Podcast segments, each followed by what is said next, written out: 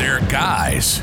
They do magic. magic. They are the magic guys.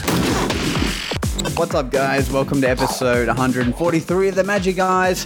Oh, look at that. Doug is in the Halloween Christmas spirit. Look, I'm in the spirit, man. I'm, I'm yes, is- I'm actually in the Christmas spirit, but I'm taking it for Halloween tonight. Hell yeah. And, and over here, we got Nick Kay. Welcome to the show, friends. What's up, Nick? Welcome, welcome.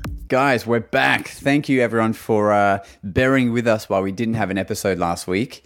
I was just um, busy uh, burying some bodies in my backyard, and it really took a long time. And so now we're done with that, ready for Halloween. We're back. Josh has been action. so dark today. Y'all don't even know.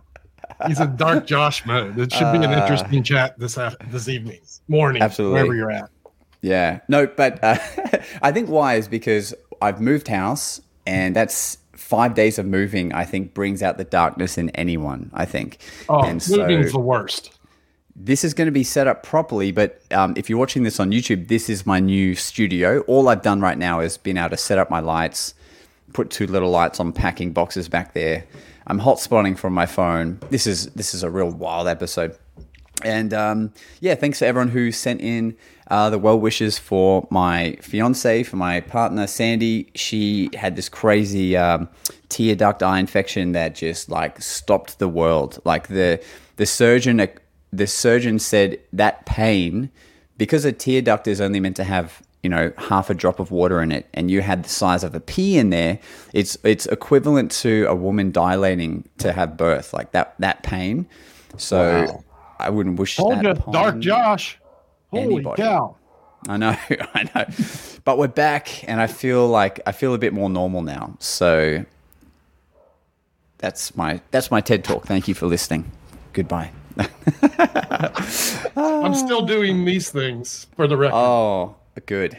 celebrating Yeah. the darkness. Yeah, for those of you watch like listening to this, you you got to make it a habit to watch it on YouTube because Doug's window is a non-stop disco of An out of control party happening over here. balloons and fireworks and all manner of excitement. But uh, Party time. Yeah. Speaking We- of and- uh, excitable things like fireworks or anything else, I think it's probably a good opportunity to talk about not only fireworks, but good old fashioned fire, which would probably lead us to our kick ass visitor this week. Yeah. Go ahead and tell everyone, Josh. So Neal Neal is like in Queensland, he's the sought after guy for fire artistry, fire entertainment, the flow of fire, and we've we've been able to come across each other at many corporate events um, over here.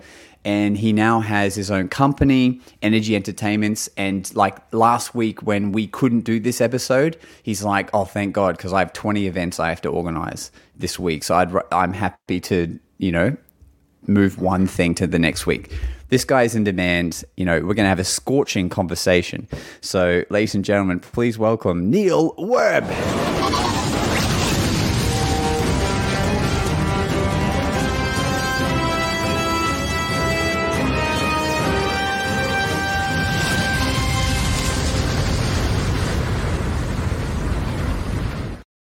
What an intro. Here he is. Yes, ladies and gentlemen, it's Neal Webb.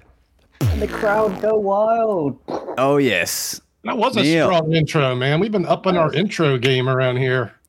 I know.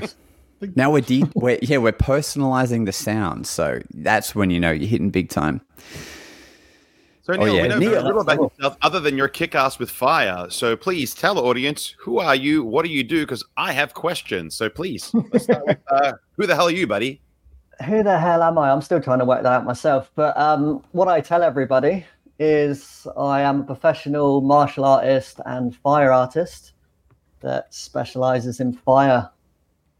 I just love fire. Yes. And he has both Mortal his Kombat- eyebrows. Oh, yeah, they do. they singed. Um, is your favorite Mortal Kombat character Scorpion because he is a fire character? It's got to be Yeah. really, isn't it? That's a nod. That's a nod, everyone, for everyone Yeah. listening. Yeah. And then Street Fighter, it's got to be Yoga. Yoga Flame. Yoga Flame.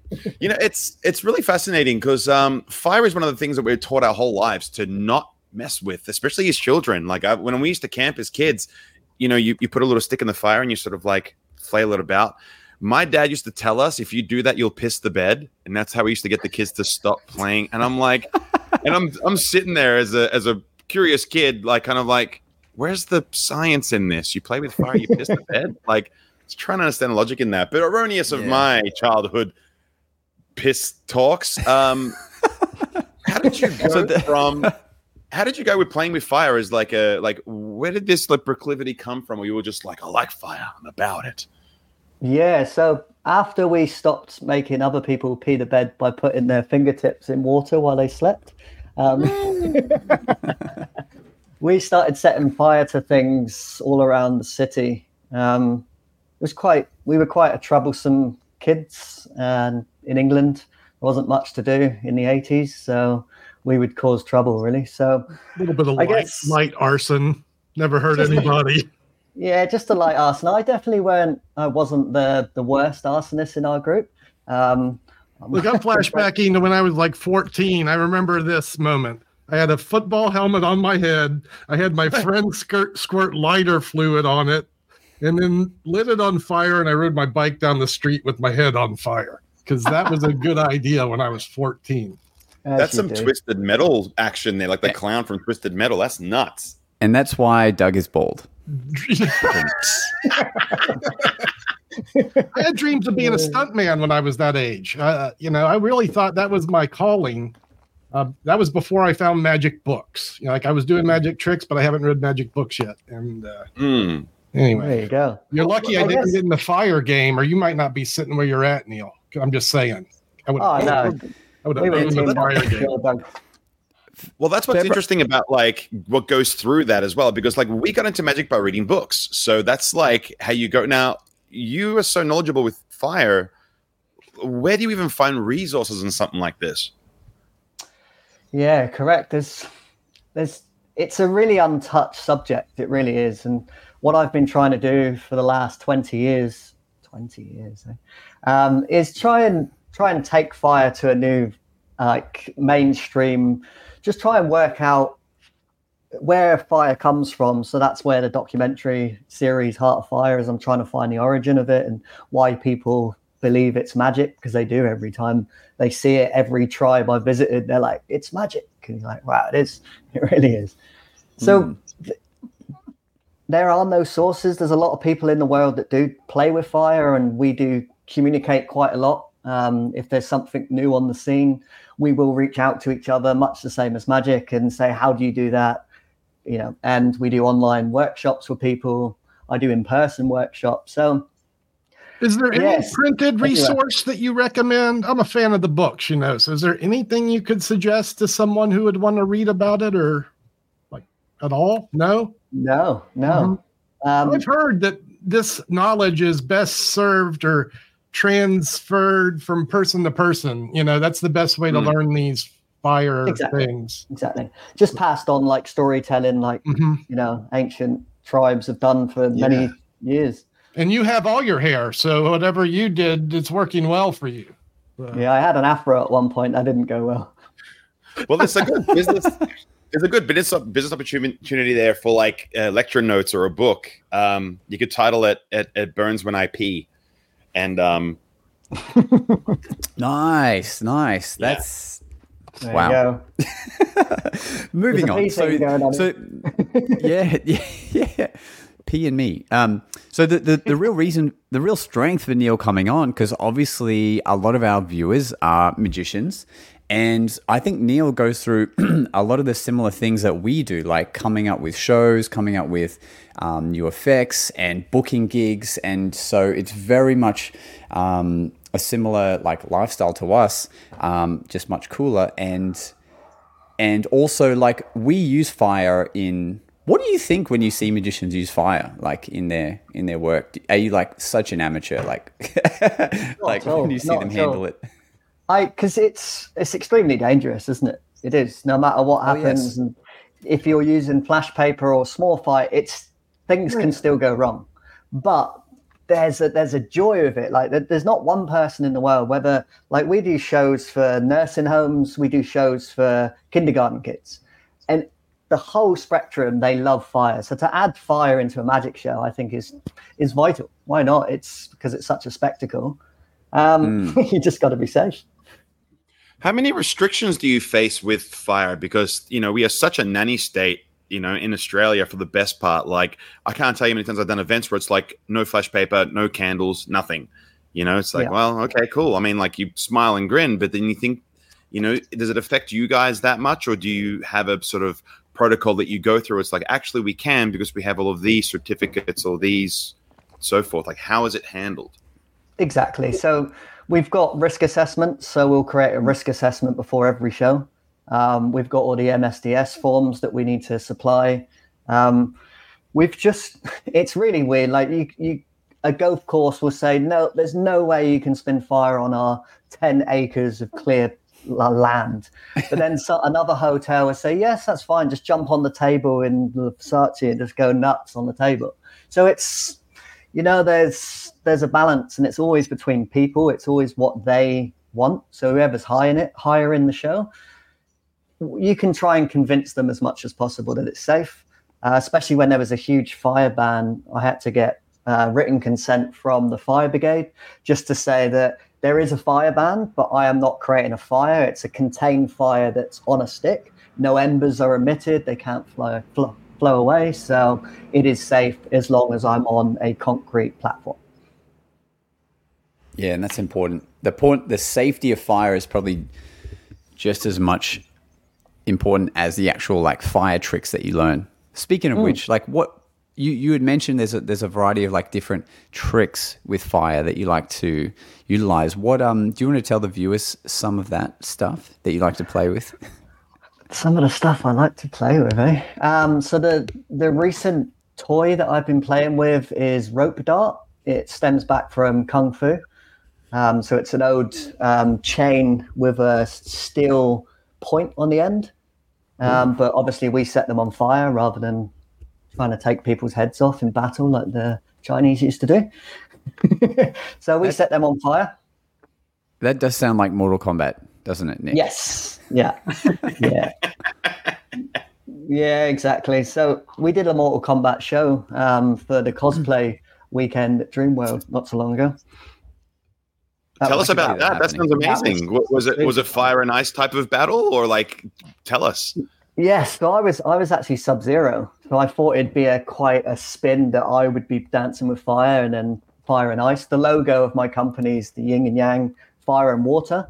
So I Hmm. try and incorporate the two as much as I can. So it was pretty cool. We've got a martial arts show which is full battle mode. Like we've got swords that shoot out fire. We've got full full combat uh, sword fighting. We've got nunchucks on fire. We've got rope dart on fire. We've got dragons on fire. We've got sticks on fire. We've got everything. so um, we were doing creating a martial arts show battle with two characters from Mortal Kombat. That's Wow. amazing. Uh, So you know, yeah. you you, you say sorry, Josh. You, you say you say martial arts. That's a very broad spectrum. What martial arts are we talking about specifically? Are we talking karate, taekwondo, like judo? Like what what what martial arts exactly? So me personally, I studied uh, kung fu from the age of 19. Um, and with kung fu, I studied Tai Chi, so it's an internal and external martial art. Uh, the guy that I perform with is Bryce. He's a karate black belt, but now he's gone into Brazilian Jiu Jitsu, but he's just really good at all different weapons as well. So we just incorporate the weapons that we know and the forms that we've learned over our lifetime and set them on fire and then do battle. It sounds like magicians could, you know, do a linking rings, but on fire. If that's the case, like you take the props you're used to, set them on fire. Surely that makes sense. I had Yeah. some friends do a uh, like a cup and ball routine with where the balls are on fire. Um, and it was performed on basically like a very large type barbecue, and they used tongs for doing everything. They had gloves and tongs to do all their loads and stuff. Like it was pretty gnarly. Huh. Yeah. Yeah, I can see idea. that happening. Or or rope rope magic. I've a long piece of rope, a t- you know, medium piece of rope, a small piece of rope, all on fire. So you could use Kevlar. So you can get Kevlar rope. The Kevlar's from bulletproof vests that the police wear. Um, so Kevlar rope could be set on fire a thousand times. It, like it will, it won't burn out. It will take a very long time to burn through. So you can get all different size Kevlar ropes as well. So you can add fire into those situations with any kind of rope tri- tricks. You know, you- you're, you're so knowledgeable with everything you know about fire. I'm curious, have you ever had to consult for TV, movie, or any other actors with regards to your skill set in, in this realm of fire? Not really, not really. They more they, they more invite me onto the set to either to perform fire. I have I have been on a few different music videos where they've I've just been there present, but I always seem to end up doing something. It's not like it's just consultancy. I guess maybe when my body gives up and I can't dance and fight anymore, then I'll uh, maybe go down that avenue.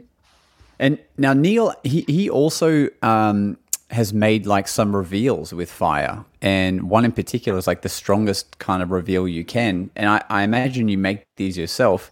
He um, people can hire Neal to propose to their partners and have a fire marry me like kind of do you want to kind of explain that because it's not just there it's like you kind of made this thing that you light on fire and then it reveals Yeah, you need to because my because my comedy brain was like, "Marry me or burn." Like, Yeah. not- Well, if she says no, you can just throw her in the fire. So.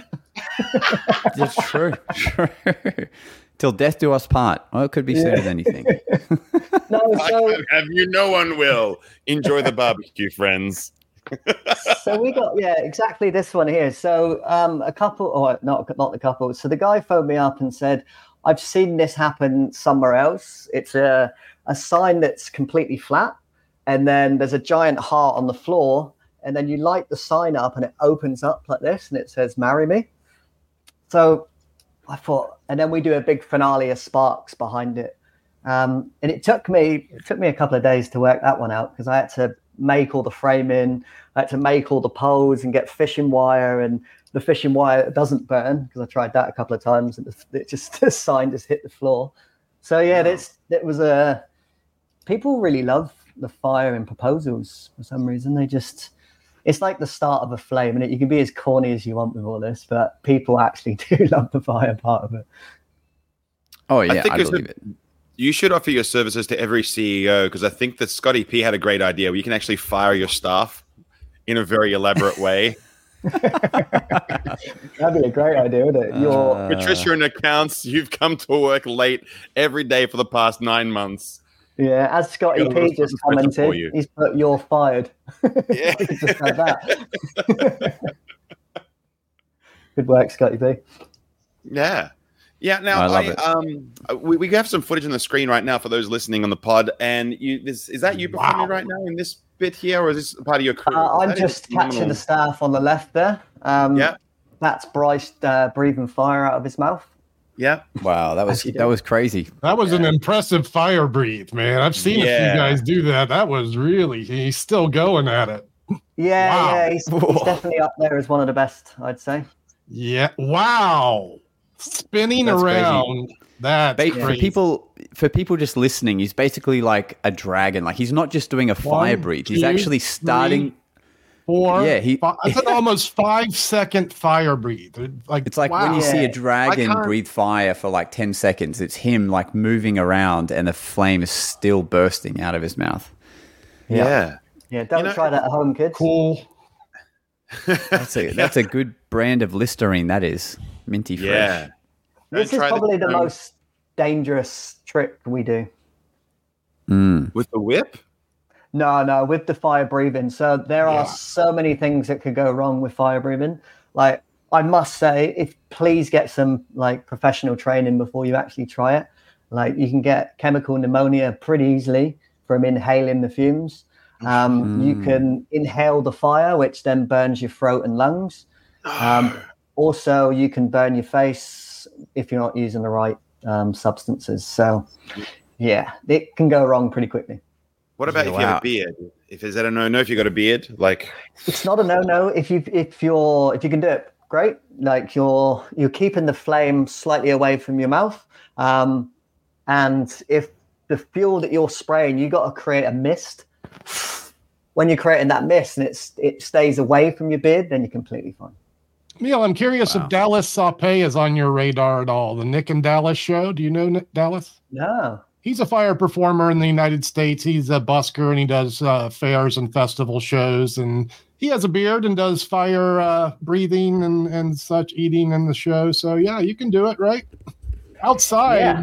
Uh, Yeah. like doing it while street performing makes it more challenging with the wind and the elements, right? Blowing the For fire. sure, for sure. And it's definitely been challenging over here at the minute, Doug. It's uh, like 50 kilometer winds.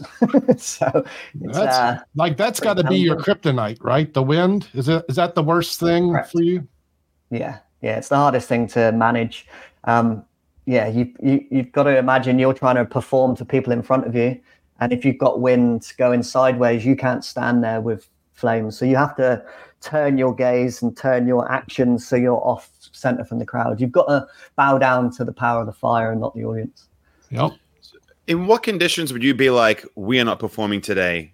Too bad. Like, is there any situation where you're like, this just cannot happen? Like, is it like, for example, a low ceiling or it's an outdoor gig or anything of that nature? Like, you know, like, thanks for inviting me on your property, sir, in the middle of, you know, Wagga Wagga. But if I perform here and then something happens, then your whole mm. property goes up. Is there anything like that where you're like, nope, not doing it?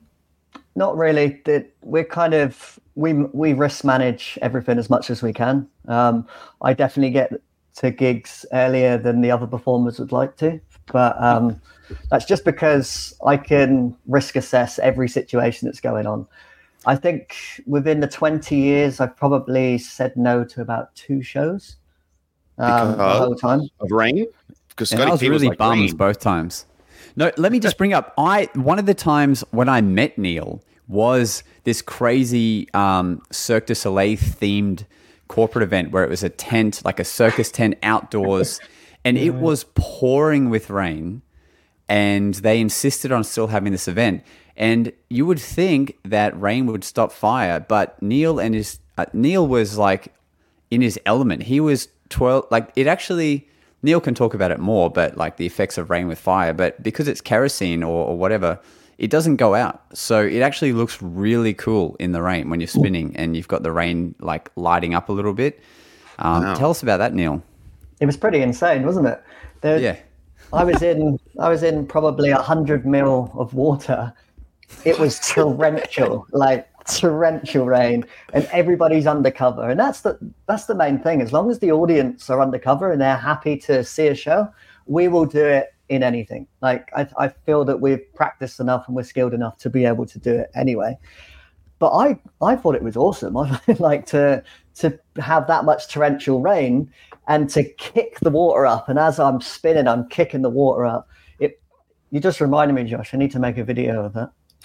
Hell yeah, hell yeah! You can do it like the this. You can do like the step up movie scene when they're dancing in the water, but with the fire. That'll look cool. Exactly. Exactly. Well, T- Timmy's asking if you have a uh, like a fire safety guy on standby for all your shows. Is there someone just dedicated for that? Um, it kind of depends on the. It kind of depends on the client um, and the space. So if it's a if it's a larger show with not just me, um, if there are people that are slightly inexperienced or not as experienced as myself or Bryce, then we will get a fire warden in, and we'll just charge extra for that fire warden. They're in charge of making sure nothing else happens, no sparks, no like um, when you've lit something up and it's really hot and then you light another prop, there's a chance of it um, j- jacking across and then things just ignite all of a sudden just for no reason. So you got to be careful. I was about that. thinking how much more complex it must get when you got four people up there spinning fire. One guy's breathing, they're tossing the fire from person to, per- you know, that's a lot going on there. Yeah, and we have fire signs and hearts, and you know, there's sparks and pyrotechnics, and yeah, there's a lot going on. But the same as anything, risk management. Practice, practice, practice. You can master anything, can you? So Where do you rehearse this kind of thing? Do you have a space or you go to a park or what do you do? We go to a park. We go to various parks on different occasions. The reason for that is um, you wear out your welcome pretty quick. no, we How do you actually do it? we meet new people every new park. So we have the opportunity to share what we're doing, and then Yeah, they'll sure. come to the next show. And the more chi- times we move around, the more people we meet. Yeah, so that that's makes kind of sense. my concept for moving Right. around. And I'm guessing when you're practicing, you're not always having to light the sticks on fire and the stuff. No. So you No, can just we do- practice we- like martial arts. Yeah, new show. We normally practice, you know, 10 times, go through the show constantly, and then we start doing it with fire because it's a totally different element when you when you light it up. And you, you mentioned uh, now with fire, you would think that fire is the most eye-catching thing ever. Like with magic, we talk about you need an opener to get the audience's attention, keep their attention. There's certain environments where you know we'll lose the audience, like if they're eating at an event or whatever. You would think fire would be like the easiest way to you know have people watching constantly but you did mention that you you have sort of come up with ways to deal with unresponsive crowds and stuff so they don't mess with the energy of the show what's your experience from a fire artist dealing with uh, these kind of crowds Yeah, it, it obviously depends on the crowd um, and how intimate you can be with these people. Um, I'm quite forward, uh, as we all are, because you know we like playing and like performing. That's what we do. Um, but I'm more than happy to to walk up to a table and with some fire in my hand and make sure and just welcome everybody and say, "Hey, how are you?" Or there's a show happening. Would you like to see something in that space? So you forget about everybody else around them and whoever's not watching go into that space capture their attention do something like eat in front of them or trace some fire and then say the rest of the show's on the stage and then i'll walk back but i'll make it part of the show that makes sense Mm. that's interesting and what if a crowd's just like you know just like the worst crowd where like the whole audience is just like like at Eat Streets, for example, I imagine like they're, they're definitely watching, but there's also a lot of noise pollution going on with people calling out orders for their food, and you know, how, Yeah. what do you kind of do? Do you just go in your zone and just like enjoy yourself, or what? What do you do? Uh, I'm kind of enjoying myself anyway. Um, Eat Street is a really good one because what I've been trying to do at Eat Street is is interact with the crowd more, a lot more. Interact, get with them, like in between every set, talk to them, engage with them. A lot, a lot of performers just do their thing up on stage and they don't want to interact. You've got to, you've got to capture the imagination of the audience, haven't you? And by getting them to move and clap and do stuff, they're getting blood moving around their body. They're more focused on what you're doing. You've just got to inspire them to move and get creative with your show.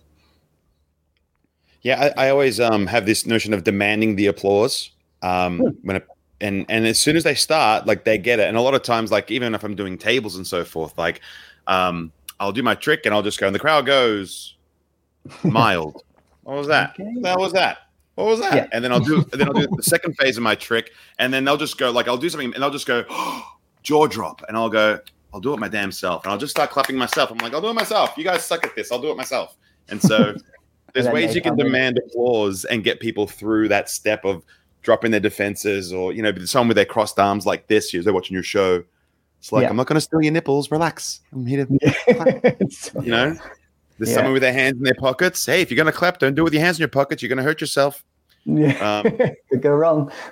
all these ways. There's so many, diff- so many different comments and things to say, isn't there? But definitely holding that space is really important.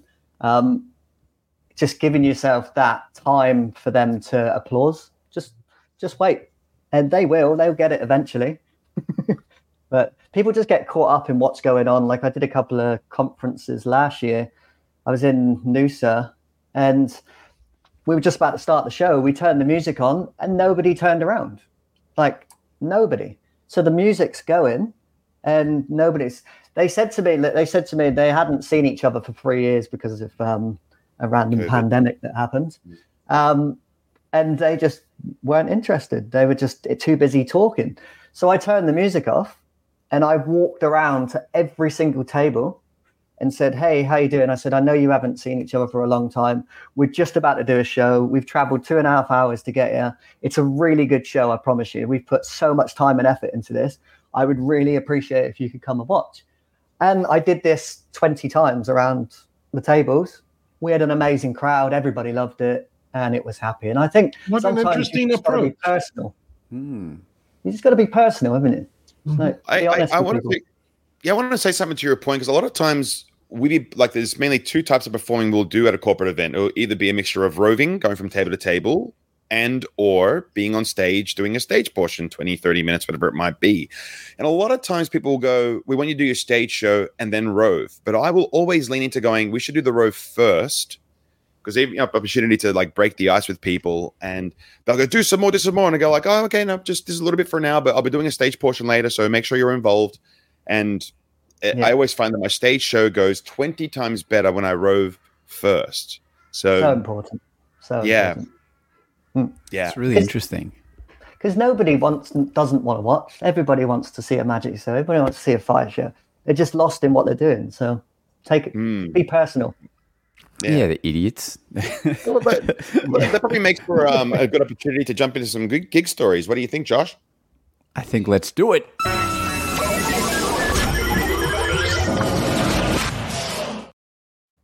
Gig stories is a segment of the show where we like to talk about moments of magic, either while performing or just in our day to day lives, and we sort of run amok and share our little magic stories. Starting this week with, I'll start this week.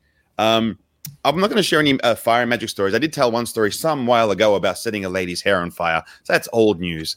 But um, I was performing recently, and uh, I mentioned this just before the show uh, with the guys on the pod. But um, I was just kind of staggered because we're reviewing a product this week, which is fantastic. It's the Ladybug um, trick by by Deuce Gala, and it's so good. Like it's so good. And I've been doing it in my residencies, especially for kids. And um, and what I love about them is that the cards are plastic, and I'm very thankful for that because you can wipe the cards down, which you need to do because kids are gross, man. Kids are gross. I this kid was like, I want to pick a card, and I said, "Cool deal. Hold out your finger." And this kid held out his finger, and on the tip of his finger was a booger that was Oh, so. It was so big, man. It was so big.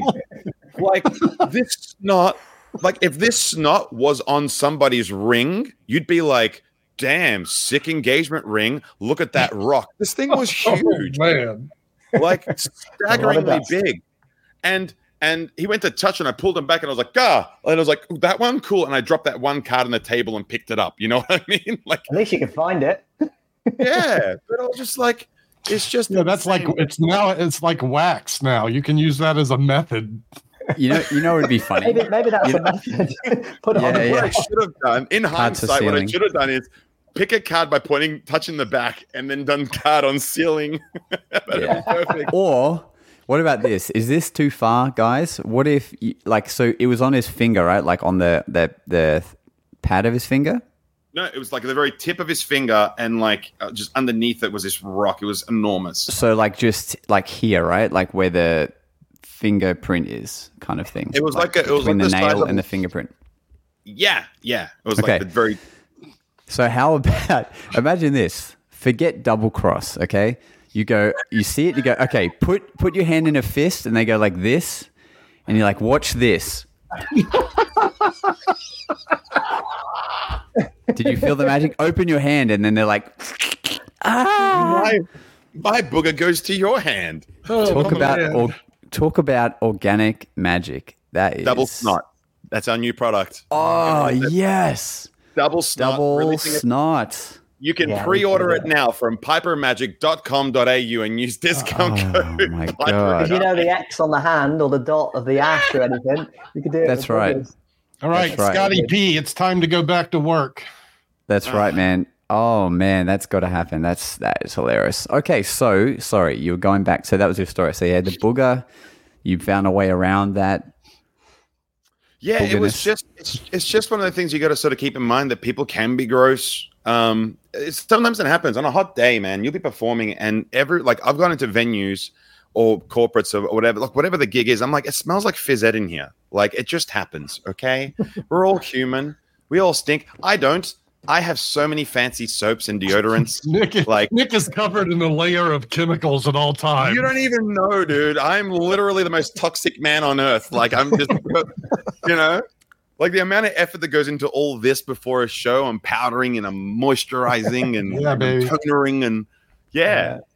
Even my As you can deodorant, man. My deodorant's like nine bucks a stick. I get the fancy one from Dr. Do you go translucent like Josh does too? You do that thing with that stuff? I have a. Translucency. I do have a powder. Yes, I do. Uh, classic. The spunk powder. some- What? All I right, have we'll bring it back to uh, gig stories. Okay, that's So- so, I wrote down a couple of things because it's been it's been like two weeks since we've done one, so uh, done an episode. So I um, we did another week of the Theater of Magic, which I'm just loving more and more. Which Neal, I'll have to invite you to at some point. This intimate theater, forty seats to a room, and we do this show. And uh, I got to do the close up magic set last the last time, not last week, the week before.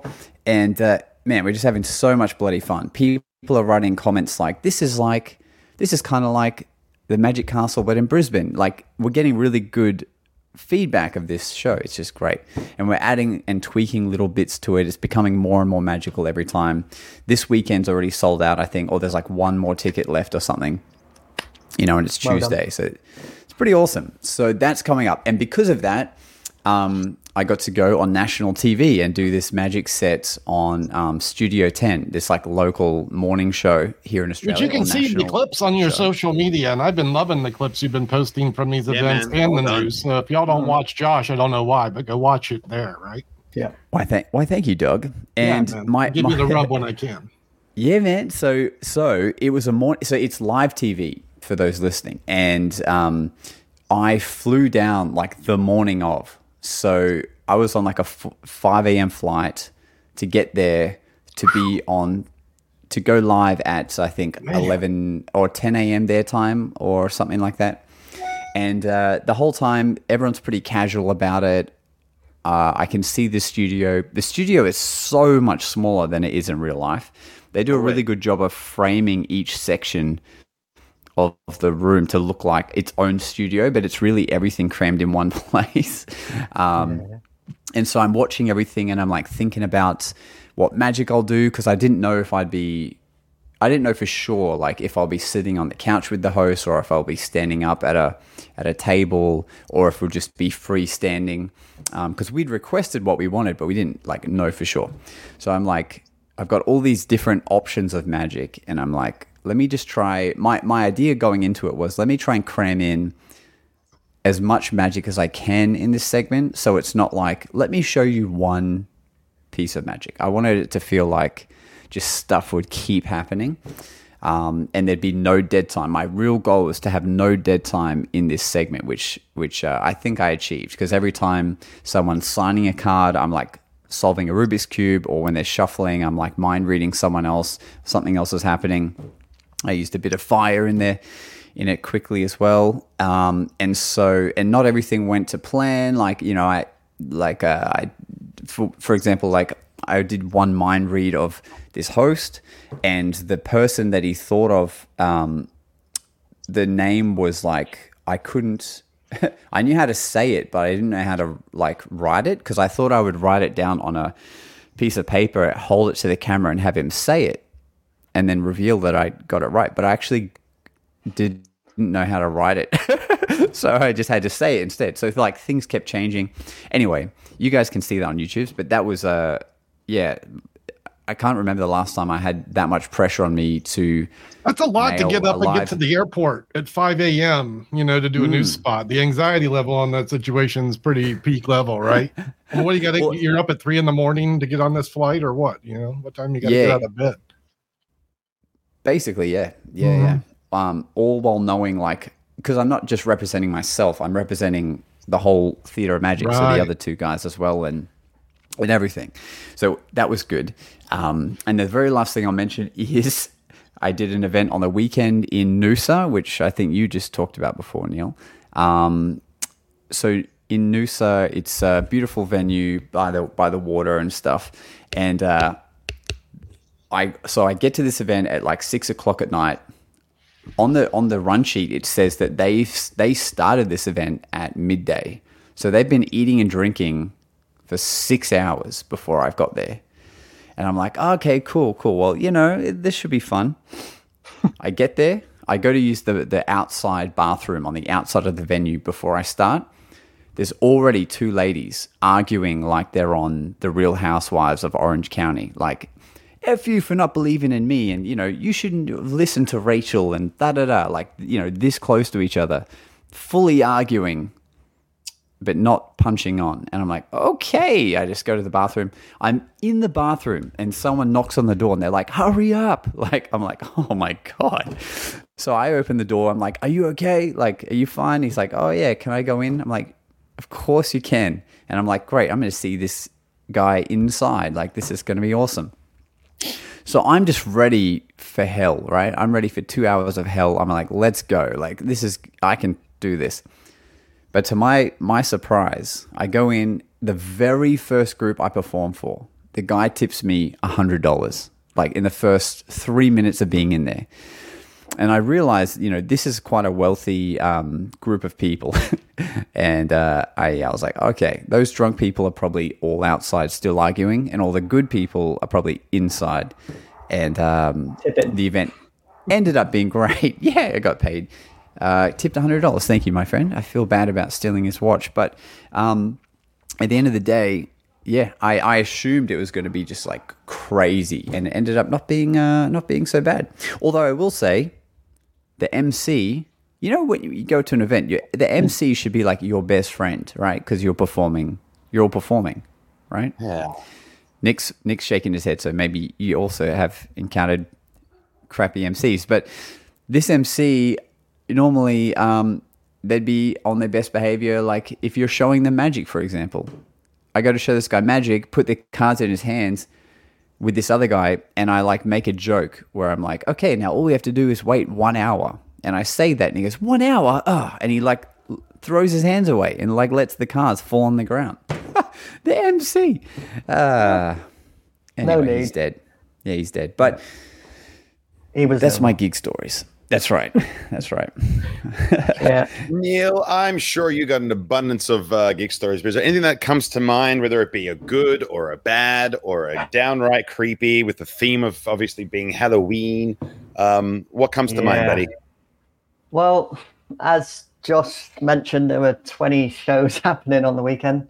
Um, there are actually 26 performances happening. Um, not just myself, I performed nine of them. Um, I was in the Currumbin Wildlife Sanctuary. What a really interesting space. They put me on the Aboriginal cultural storytelling stage, which is a sand area, um, which I thought was interesting because obviously dancing on sand is, so much harder than dancing on a stage. Oof. Um, yeah. So when I actually got there, I felt like I had to give myself some presence to that land. There had been Aboriginal stories told on that land for I don't know how many years, decades. So I don't know if I was the first person to ever dance with fire on that space. So I had to I had to put myself in that space and just give an acknowledgement and say thank you to the elders past and present. And then I started thinking to myself, do I have to do this vocally? And then I got into this argument with myself. Well, no, because I'm respecting the land for myself. But then do I say it to the audience because then someone might get upset that I haven't said it? And then I'm going like this in my head, like back and forth. And I'm thinking, no, you don't have to say anything. You just, as long as you're present with that space, then just be present. So I said my words and I started dancing. Um, not, nine shows, extremely windy conditions, raining. There was a lot of rain. So it was wet, it was windy. I was on sand and I was using two new pieces of equipment that I've never used before because my other ones had broken that morning, the sticks. Oh my. So there was a few challenges in, on the weekends. Um, I don't burn myself. I never burn myself, but as you can see Oh. here, I've got burns there. Oh no. up here. Oh Yeah, my. it- It's been years since I burnt myself. Um, I've set myself on fire a few times, but Now, can you speak on how that happens? What are you using to get a burn or on your shoulder? How does that occur? So I'm using two sticks, yeah, two staffs, and Mhm. there's a there's a grip between the sticks and the end. So What are they made of? Uh, aluminium pole. Okay, so sticks Yeah. are made of pole, like aluminium. So you just imagine like a curtain rail that you put Kevlar on the end, and then you grip it with some tennis racket handles. Okay. okay. Well, Yeah. not handles, the actual grip from the tennis racket. So Yeah. I put my grip pretty much, you know, 60 mil from the end of the fire. Yes, it does catch on fire and I have to fix them once a week, but I don't get burnt. The new ones that I bought as a backup, they've got exposed metal, like 100 mil on each Ah. side. So as Ah. I'm doing tricks like this that I normally do, it's just going Sear, and it's touching sear. me every time. Oh, And you know, it, as part of that section of the show, this happens 20 times. So every time I'm going, ah, shit, fucking ah!"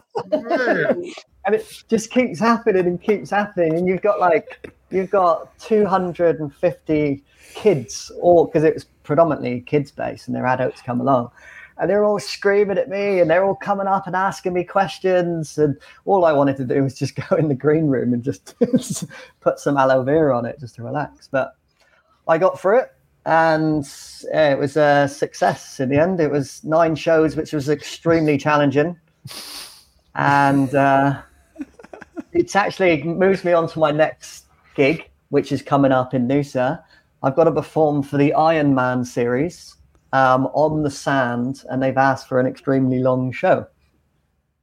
So, Uh, for, for the for the US listeners, the Iron Man. I assume we- we're not talking about the Marvel character. With the, Iron Man is a competition where a group of athletes will get together and do a series of challenges. Like it could be to the extent of like ten kilometers of swimming, X amount of kilometers or miles if you have to, of uh, cycling, running. Uh, it basically a very large scale marathon that like Yeah. you know the you fittest super people, the fittest people you can ever imagine. Yeah, like proper I'm. I'm going to be there. Yeah. yeah. Yeah. Doug's going to be the water boy. I'm a bit nervous, Doug, to be honest. I'm a bit like, I've got to do a high intensity martial arts show on the sand in the elements next So, to are the you ocean. entertaining crowds that are there, or the people that are running by? You're trying to give them a little. So I think, it, I believe it's their like uh, award ceremony night. Yeah, okay, I see. Yeah. So they'll So be the be fittest featured entertainment then. Um, I'm curious, Neal. Is there any um tips that you have for anyone who does like a very minor burn? Like it might just be from the stove or something like that. Um, I in the past I've used like mustard, and it takes the Mhm. sting right out of my Yeah. burns. Do you have any like secret tips for anyone who gets a, a, a like a quick burn from the stove or the oven or a lighter? Yeah. Aloe vera. Um, Aloe vera. Is the best I've found. Um, obviously, I get burnt quite a lot, um, and the fastest way I can manage that burn, the better. Um, fresh aloe vera plant, cut it, cut the stem off, cut down the middle, open it up, and just rub it on. And it seems to be the fastest way to heal because the I think it's something to do with the enzymes in the um, that soaks into the skin and rebuilds the skin faster. The aloe vera Mm. plant. Good to know.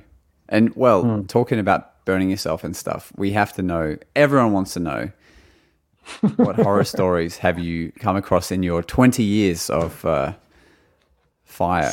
Oh, Now, too many. This is too not many. to say this ever happens anymore, guys, by the way, if you book Neal. This is just obviously anything that can go wrong will go wrong at some point when you're learning Yeah. and coming up, as as So we- as with all of us. We haven't got long, but I'll give you the worst ones. Please, here we go. Strap in, everyone.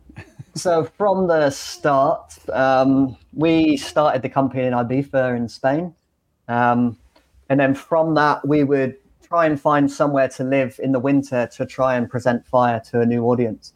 So we decided Tenerife and the Canary Islands would be a good idea. Lots of five-star hotels.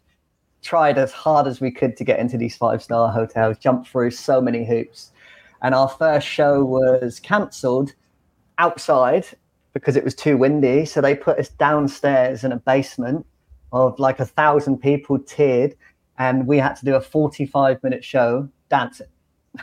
No vocals, there was no audio, there was no nothing. And um, as we were dancing, we have a towel we, we put all the equipment out on. And as I've walked up on stage, I've watched the guy I was dancing with, Adam, this tiny little bit of spark just came off, and I watched it in slow motion just go and just land on this tower that's full of fuel, right? And the tower's gone and just erupted. Mid flow, I've just jumped straight off the stage, started putting the tower out, started putting it out, managed to jump back on stage just in time for my cue. and you the whole thing just it stunk like the smoke the the smell that was in this underground stage area was just horrendous we finished the show and the client was like that was amazing. It was so exciting. When do you want to do it next? Okay. We survived. Uh, so that was the that was the first ever problem. Um, a recent one that video you sh- were showing recently about uh, all that fire breathing, that's actually called the Unicorn Show. uh, the reason why we call it the Unicorn Show, and I think this is important for all of you to have as well, is the Unicorn Show is the most expensive show that is the rich people just want to buy it.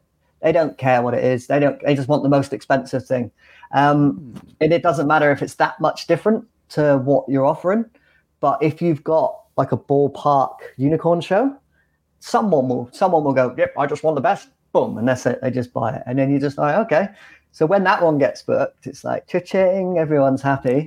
Yeah. Um, but the last time we did it, we're just coming on to the finale. Yeah. So remember what I said before is all the equipment's been lit up, it's all hot, and then we go back, and there was a female Erin that we work with her I watched the video after her her um, equipment was out, so there was no fire on it.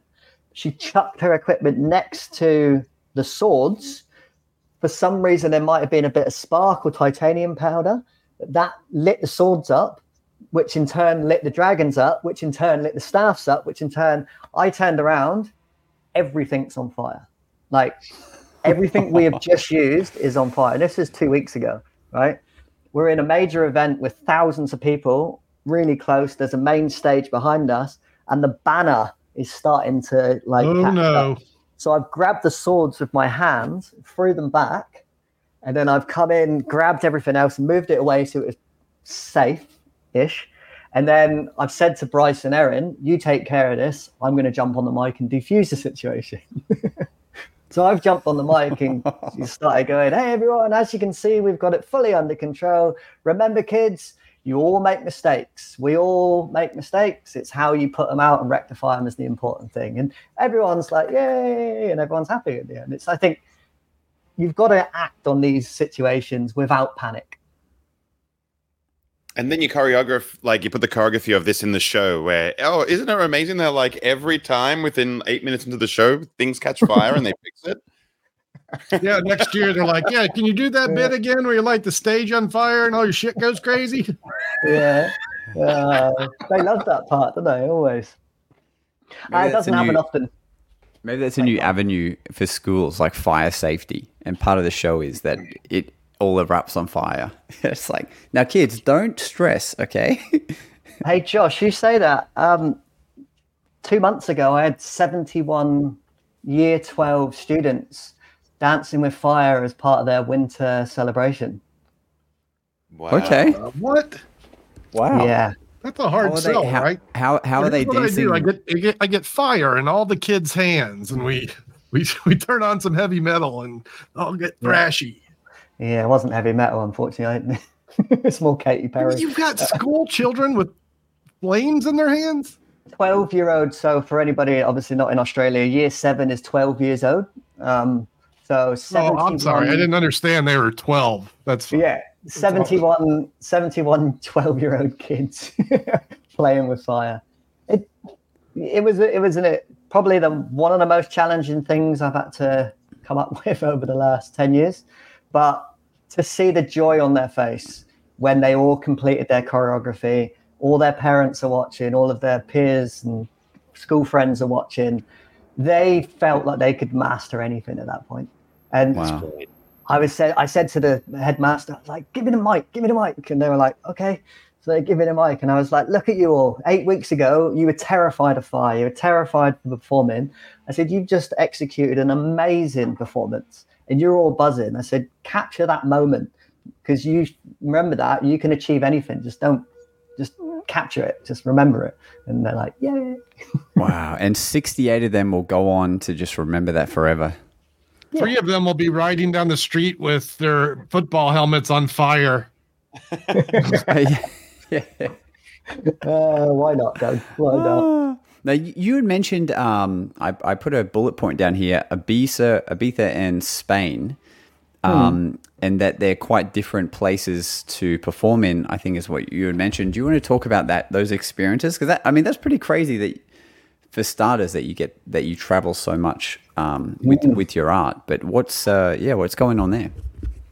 there's a lot of money in Ibiza. So there's a lot of events. There's probably, I would say, the number one capital for rich people to go and have a holidays. Um, there are super yachts everywhere. There are massive clubs, ten thousand people strong, um, and it's it's just an amazing place to be. There's just so much going on. It's electrifying, and it's only for five months of the year. Um, Oh. but it's just a, it's a really interesting place because you've got a melting pot of cultures so you've got everybody from all over the world all coming to this island for five months to share what they do and whether that be magic whether that be fire whether that be you know acrobatics whether it just be comedy they're all there. They're all trying to get in and trying to make their their name in this place because they know there's so many opportunities around the world that people will see it. Because when we lived there we used to get flown over to Switzerland or France and you know flown over to these places because just because someone's seen our show. And it was kind of the first time I'd really seen magic on a professional level as well.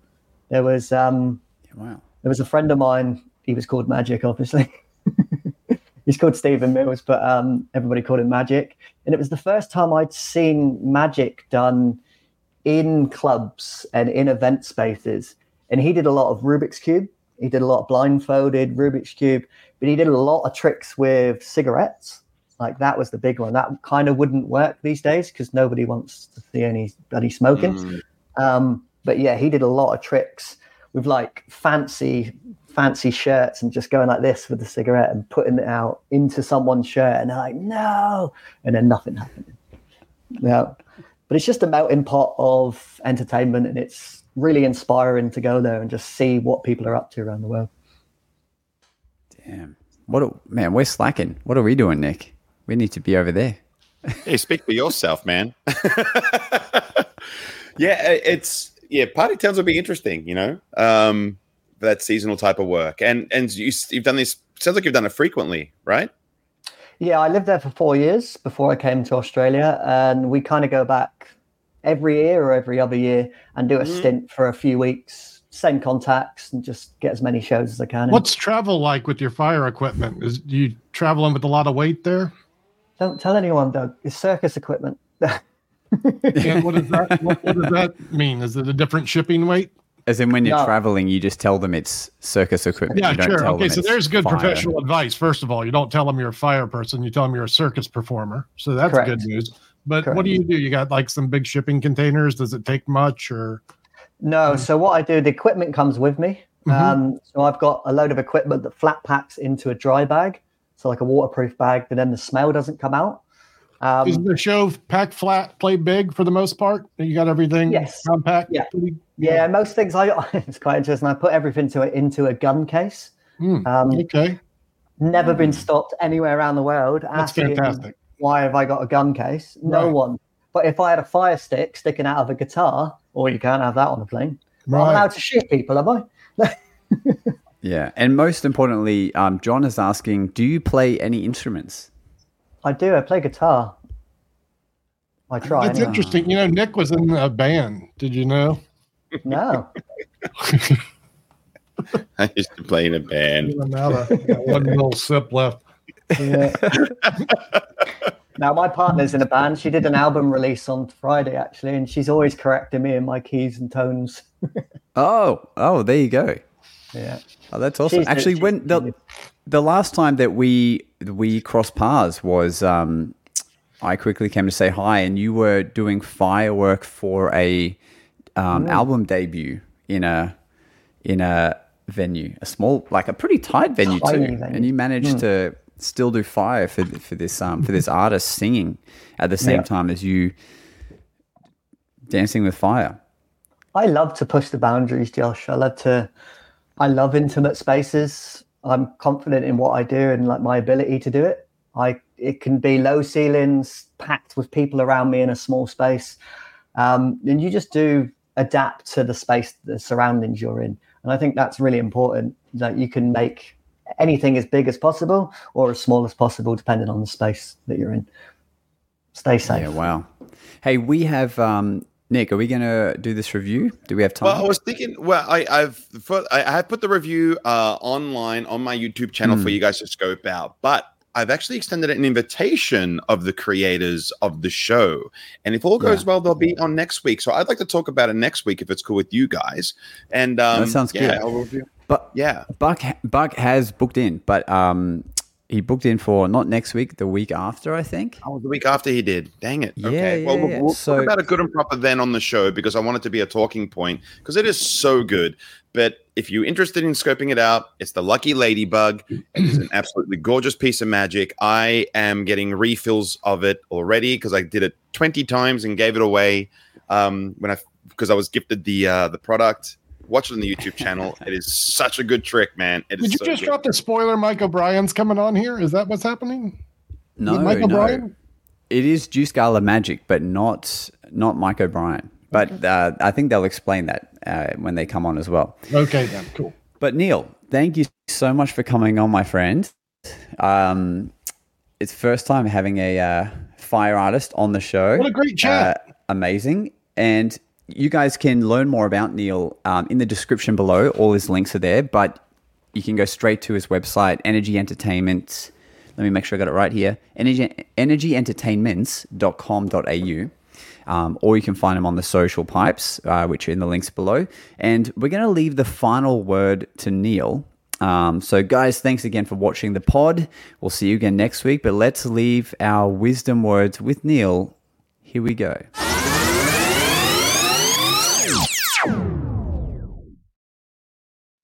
Remember, life's too short to dance with fat chicks. Thanks for listening. It's time for us to disappear now. Disappear now. But we'll see you again on the next episode of The Magic Guys.